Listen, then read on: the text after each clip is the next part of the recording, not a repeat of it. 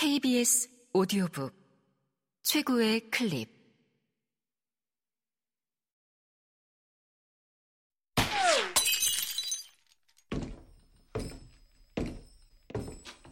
KBS 오디오북.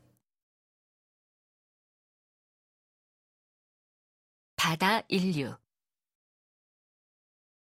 주경철 지음 김성희 읽음 챕터 17 범선에서 증기선으로 19세기는 인간과 바다의 관계가 이전과는 다른 차원에서 긴밀해지는 시대다.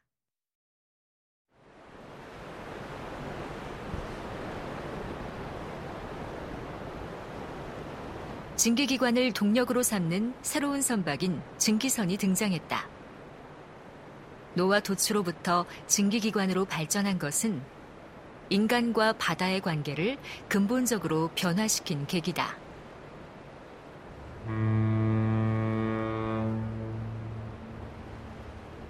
그렇지만 증기선이 일시에 범선을 대체한 것은 아니며 그 과정은 오랜 시간을 거쳐 서서히 진행되었음을 기억할 필요가 있다. 19세기 후반에 이르기까지 대양 항해의 대세는 여전히 범선이었다. 무엇보다도 클리퍼라는 범선이 최고조로 발전하여 이것이 전 세계 바다를 연결하는 해양 네트워크를 만들었다. 그 결과 인간과 상품이 광범위하게 소통하여 본격적인 세계화가 시작됐다.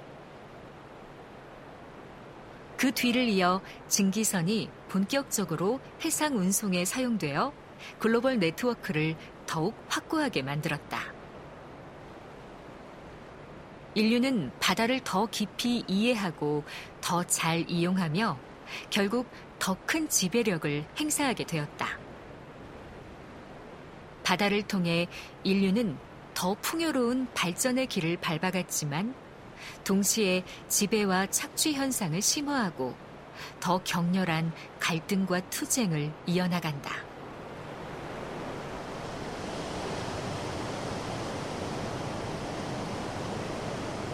바다의 재발견.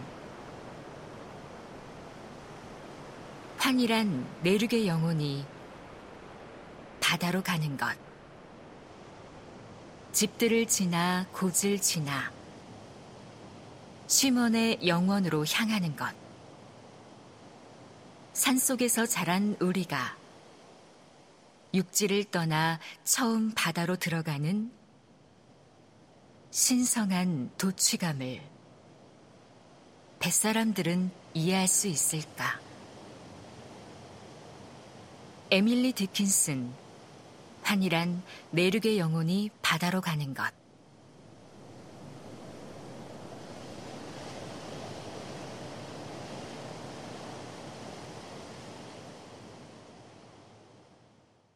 에밀리 디킨스는 다락방에서 눈을 감고 마음속으로만 여행하는 내륙의 영혼이었다. 시인은 정작 바다에서 일하는 사람은 느낄 수 없는 숭고함을 바다에서 찾는다. 낭만주의 시대에 바다는 사람들이 자유를 느끼고 자기 영혼의 내면을 고찰하는 색다른 공간으로 의미를 확대했다. 이전 시대의 바다나 해변은 결코 사랑스러운 곳이 아니었다. 바다가 즐거운 오락과 휴식의 장소가 된 것은 오래된 일이 아니다. 선구자는 18세기 영국 귀족 자제들이었다.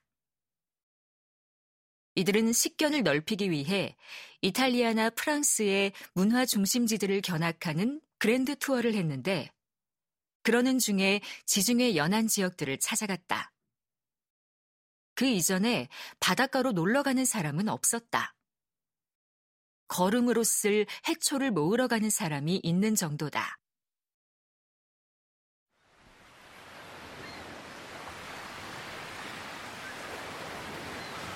바닷가는 결코 좋은 의미의 공간이 아니었다. 오늘날 브루타뉴는 해변 관광으로 유명하지만 과거 바닷가는 용 같은 괴물들이 출몰하는 곳 혹은 바그노즈 전설의 대상인 으스스한 곳이었다.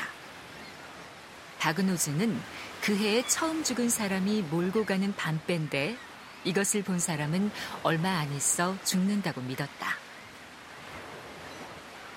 여름에 많은 도시 사람들이 해변에 놀러 가기 시작한 것은 19세기 중엽 이후, 특히 파리에서 노르망디와 브루타뉴까지 철도가 부설된 후이고 본격적인 여름 해양 관광은 1960년대 이후의 일이다. 갈수록 바다가 친밀한 공간으로 변해갔다. 그러는 동안 바다에 대한 지식은 갈수록 더 깊어졌다. 몇 가지 사례를 보도록 하자.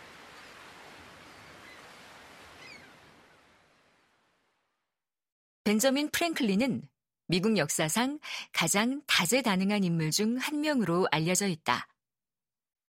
다양한 발명과 발견을 했는데 그 중에는 해류와 해로에 관한 것도 있다. 우체국장으로 일하던 시절 프랭클린은 영국에서 아메리카로, 즉 동쪽에서 서쪽으로 오는 배가 아메리카에서 영국으로, 서쪽에서 동쪽으로 가는 배보다 항해 시간이 2주나 더 걸린다는 사실에 주목했다. 이유가 무엇일까?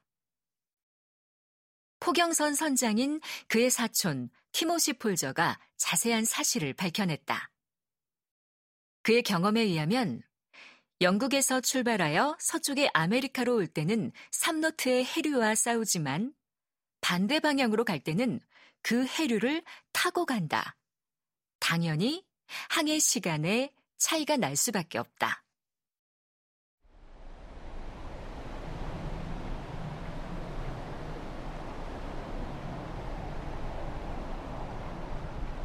단순히 대서양을 건너는 항해만 하는 사람은 이런 사실을 알아채기 어려웠을 것이다. 그러나 포경선 선장처럼 고래를 따라 이리저리 항해를 해야 했던 폴저 같은 인물은 그 사실을 간파할 수 있었다.